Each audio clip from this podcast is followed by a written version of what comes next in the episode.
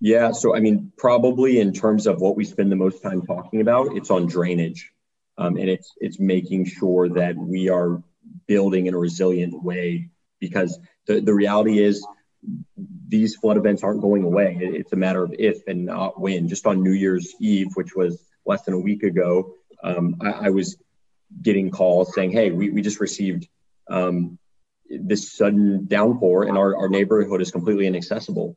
Uh, and so this is something we have to live with. So dealing with drainage. In terms of uh, on the prevention side, there, there's a couple of things uh, that we're looking into. Uh, one is uh, revising building codes uh, to improve both energy efficiency, but also to enhance resiliency. Another is financing mechanisms to retrofit inefficient commercial properties that are, are using a lot of energy and emitting a lot of carbon.